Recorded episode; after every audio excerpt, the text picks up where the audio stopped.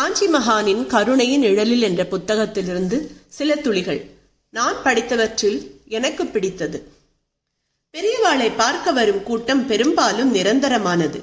யார் யார் எங்கிருந்து வருகிறார்கள் என்பதை பெரியவா நன்றாகவே அறிந்து வைத்திருந்தார். அன்று கூட்டத்தில் ஒரு மூதாட்டி பகவானின் அருட்கடாட்சத்துக்காக நின்று கொண்டிருந்தார். சேவை முடிந்ததும் ஒரு தட்டில் சில பழங்களை வைத்து அந்த அம்மையாரை எடுத்துக்கொள்ளச் சொல்கிறார். மிகவும் திருப்தியாக பழங்களை எடுத்துக்கொண்ட அந்த அம்மையார் பழத்தோடு சேர்ந்து வந்த மெல்லிய மறிக்கொழுந்து காம்பு ஒன்றை எடுத்து கீழே போட்டுவிட்டு பழங்களை மட்டும் எடுத்து பையில் போட்டுக்கொண்டார். அதை ஏன் கீழே போட்டுட்ட? அதுவும் உபயோகமாக இருக்கும். எடுத்துக்கோ என்றார் மகான் சிரித்தவாறு. பெரியவா சொல்லிவிட்டாரே என்பதற்காக அந்த அம்மையாரும் மறிக்கொழுந்து காம்பை எடுத்து தனது பையில் பத்திரப்படுத்தி கொண்டார்.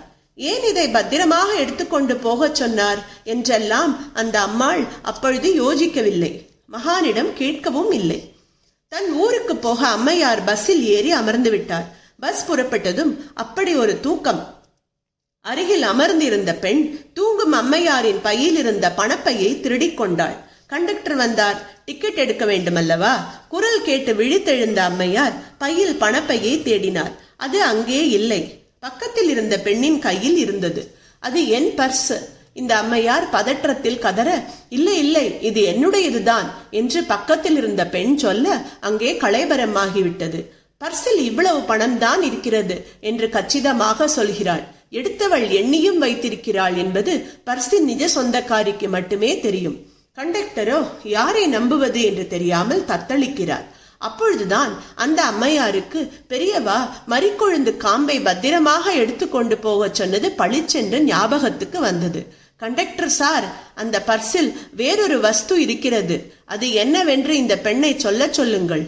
திருடியவளிடமிருந்து இதற்கு எப்படி பதில் வரும்?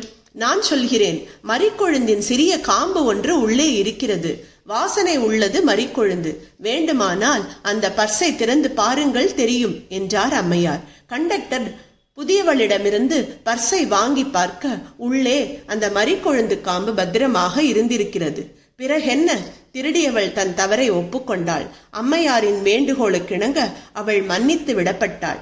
தன் பக்தர்களுக்கு இடர் வருவதை முன்கூட்டியே அறிந்து அதற்கான நிவர்த்தியுடன் அனுப்பும் மகானின் கருணை உள்ளத்தை எவ்வாறு அளவிட முடியும்?